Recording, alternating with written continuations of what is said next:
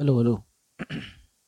जी, मैं चेक करता रहता हूँ क्योंकि इसका साउंड कई बार एरर्स हो जाते हैं।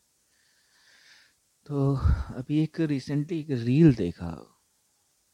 रील देखा, उसके आधार पे सोचा कि एक, इस तरीके का मतलब मुझे बनाना या बोलना ठीक नहीं है क्योंकि किसी की भावनाओं को ठेस पहुँच सकती है और वो जो भावनाएँ हैं, क्योंकि मैं उसी, उन्हीं भावनाओं को ही ईश्वर का रूप मानता हूँ। और मुझे लगता है कि जो इंसान के अंदर जो इमोशंस हैं, वही उसके ईश्वर और वही उसके अंदर के जो डेवल्स हैं, वही हैं। तो उनकी भावनाओं को ठेस पहुँचाने की मेरी कोई औकात नहीं, मेरी कोई हैसियत नहीं है। लेकिन फिर भी एक समाज में जागरूकता मुझे लगता है कि मेरी ज़रूरत है, जैसे कि मैं अपना रोल समझ पा रहा हूँ तो मुझे लगता है कि बोलना चाहिए और खुल के बोलना चाहिए प्रेम पूर्वक बोलना चाहिए। किसी के दिल पे आघात नहीं करते हुए, लेकिन सच को एटलीस्ट दिखाने की कोशिश ज़रूर करनी चाहिए। मैं इस बात से डरता नहीं हूँ, क्योंकि मुझे मालूम है, इससे पहले भी आप देखिए, जितने भी लोगों ने इस सब्जेक्ट पे बात की, क्योंकि सबसे सेंसिटिव सब्जेक्ट है ये। क्योंकि इसके साथ लोगों की इमोशंस जुड़े हुए हैं तो उस पर उंगली उठाना है किसी को गलत कहना बिल्कुल ही बड़ा, सबसे बड़ा गुनाह तो यही है। किसी भी मंदिर या मस्जिद को नुकसान पहुँचाने से ज़्यादा बड़ा गुनाह ये है, कहा नहीं जाता कि मंदिर तोड़ो, मस्जिद तोड़ो, मगर किसी का दिल ना तोड़ो। तो ये हर कहावत में कहीं ना कहीं तो सच है, तभी तो इतनी ज़्यादा वो चल पाई हैं ना कहावतें, इतनी पुरानी, अभी तक जीवित हैं हमारे लफ्ज़ों में, हमारे शैली में, वो कहावतें हैं आज भी। इसलिए ही शायद कही गई होंगी, क्योंकि आपके हृदय में, आपके दिल में जो करुणा है, जो किसी के प्रति प्रेम है, किसी के प्रति समर्पण है, जो बिना कुछ पाए ले, देने की जो चाह है, यही तो ईश्वर का स्वरूप है ना। जिसको मैं समझता हूँ। बाकी ये कहना मेरे लिए, मेरी औकात से बहुत ऊँचा है कि ईश्वर का एग्जिस्टेंस है कि नहीं, क्योंकि देखिए जिस चीज़ को हम बोलते हैं, या तो किसी तथ्य पे बोलते हैं, या तो किसी के बारे में, उसके बारे में फैक्ट, या तो किसी, ऐसा उसको मतलब गहराई से समझने के बाद, उसको प्रमाणिक होने के बाद उस चीज़ पे बोला जाता है। तो इस पे तो मैं टिप्पणी करने की मेरी कोई औकात नहीं है, लेकिन क्या है कि मेरे शब्द बड़े कमज़ोर हैं। आपने गौर किया होगा, मेरी भाषा, मेरी शब्दावली, मेरी जो प्रोनाउंसिएशन है, थोड़ी कमज़ोर है समाज मतलब कि जिस तरीके से लोग इस बारे में डिबेट करते इतने बड़े लेवल की बातें करने वाले जो लोग होते हैं, वो कम से कम उनकी जो भाषा होती है, उस पर उनका कमांड अच्छा होता है। किसी भी भाषा पे, चाहे वो इंग्लिश बोलें या हिंदी बोलें, किसी पे भी बोलें तो उनकी जो ये बेसिक चीज़ें होती हैं, वो तो ज़्यादातर आपने देखी होंगी कि परफेक्ट होती हैं। अब बात यह है कि एक जो मैंने आज जो रील की बात जिससे मैंने शुरू की, वो एक किसी प्रभु जी का, किसी का रील था, अब मैं पंथ का नाम क्यों ही लूँ? लेकिन ये था अगर वो बात तो तथ्य थी, उनकी बात तो फैक्ट थी कुछ हद तक। ये कहा उन्होंने कि हम जो प्रभु का, ईश्वर का नाम जो माला जाप करते हैं या फिर खुदा का, अल्लाह का नाम लेते हैं या फिर किसी का भी हमने अगर चैंटिंग की, जिसको अंग्रेज़ी में चैंटिंग कहते हैं चैंटिंग कर रहे हैं तो वजह इसके कि लोग हमें देखें, हमें छिप के करनी चाहिए, क्योंकि ये भाव लोगों में आए कि हम एक अच्छे इंसान हैं। इससे हमारे अंदर की जो कहें कि विकृति या क्या शब्द बोलेंगे मुझे ठीक से समझ में नहीं आ रहा है वो बढ़ जाती है, वो भावना आ जाती है। तो बेहतर है कि हमें छिप के करना चाहिए मतलब बगैर दिखाए करना चाहिए। तो यहाँ पे मुझसे रहा नहीं गया और मैंने एक कमेंट करा और कमेंट ये किया कि प्रभु जी माफ़ कीजिएगा, मुझे एक सवाल का जवाब चाहिए कि हम किससे छिपा रहे हैं? मतलब कि हम समाज में उन लोगों से छिपा रहे हैं या फिर खुद से छिपा रहे हैं? क्योंकि देखिए थोड़ा सा गहराई से गौर करके, इसके बाद जो भाव प्रकट होंगे वो तो आपके दिल में होंगे ना। आपके अंदर वो शुद्धता का जो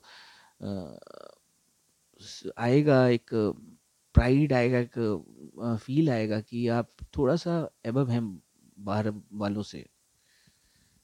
क्योंकि आपने अच्छे काम किए हैं और आपने चैंटिंग की है, आपने कोई भक्ति का काम किया है, ईश्वर की कथा सुनी है, भगवान की, या फिर उसके बारे में लोगों को बताया है, एक अच्छा काम किया। तो आपके अंदर की जो ये भावना है, जो ये अंदर का, जो आपके अंदर का थोड़ा सा फील है, वो कैसे आए उस चीज़ का निरोध कैसे करेंगे आप? क्योंकि वो फील ही तो है ना मेन जहर। मेन जहर वो बाहर वाले नहीं हैं, आप ये क्यों नहीं समझ रहे हैं इस चीज़ को? मैं बस इतनी गहराई से थोड़ी सी बस इतनी सी बात कहना चाहता हूँ। तो मैंने उनसे ये सवाल पूछा और मैंने कहा कि, प्रभु जी, उसका जो है तो वो कैसे होगा? उसको कैसे हम वो करें मतलब कि रोकथाम करें उस चीज़ की कि हमें ऐसे ख्याल ना आए।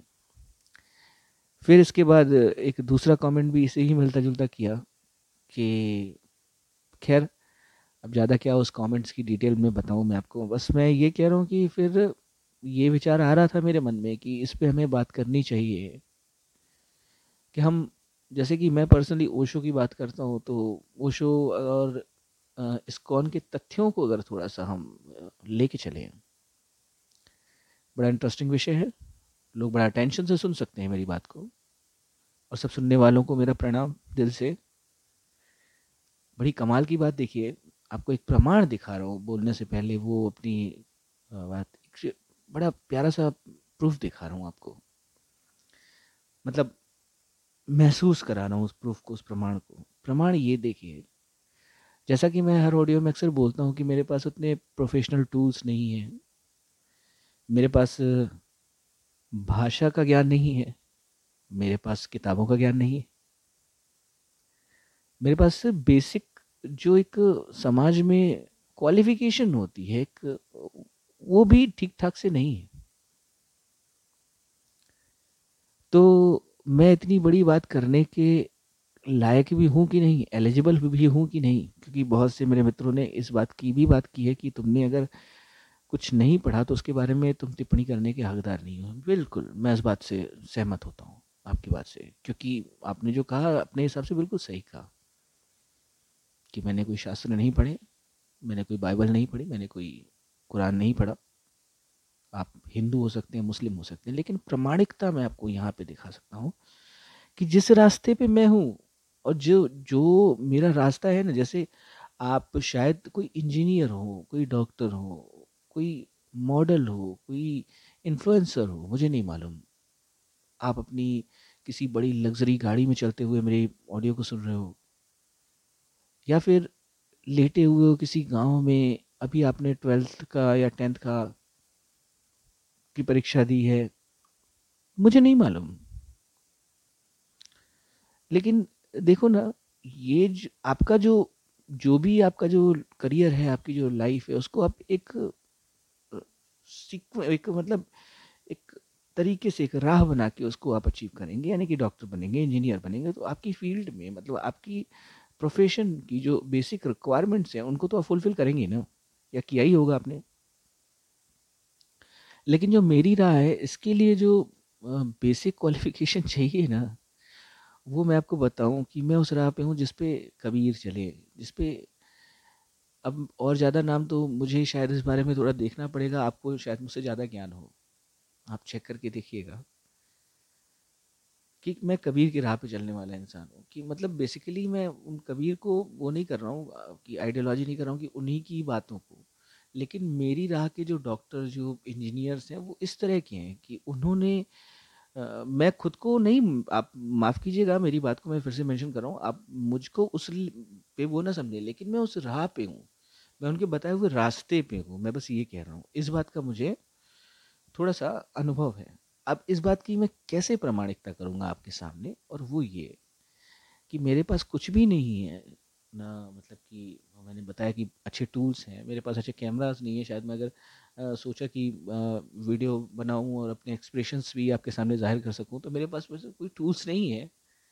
अब इसमें इतना अच्छा फ़ोन में होता नहीं है तो फिर खैर और जो काम कर रहा हूँ जो मैं काम करता हूँ बड़ा ही आसान काम है बड़ा इजी काम है। सर्वाइवल के लिए कुछ काम तो करना ही होते हैं ना। क्योंकि मैं ट्रेडिंग का या फिर ये कह लें कि थोड़ा बहुत अपना सर्वाइवल के लिए फ्रीलांसिंग वगैरह थोड़ा बहुत कर लेता हूँ कि ताकि मेरा अपना ब्रेड एंड बटर जिसको अंग्रेज़ी में कहते हैं, रोटी और दाल के लिए अपना काम तो निकाल ही लेता हूँ। और इस बात से बड़ा इंस्पायर हूँ शो की कि उन्होंने कहा कि जब हम अपनी फ़िक्र छोड़ देते हैं, कहने का मतलब जब हम इन बंधनों को छोड़ देते हैं ना कि ये होना है या ये हो गया या ये आलतू फालतू की चीज़ों को तो हमारी ज़िम्मेदारी स्वयं क्या है, खुद ईश्वर यूनिवर्स जो भी है, वही उठा लेते हैं, कहने का मतलब।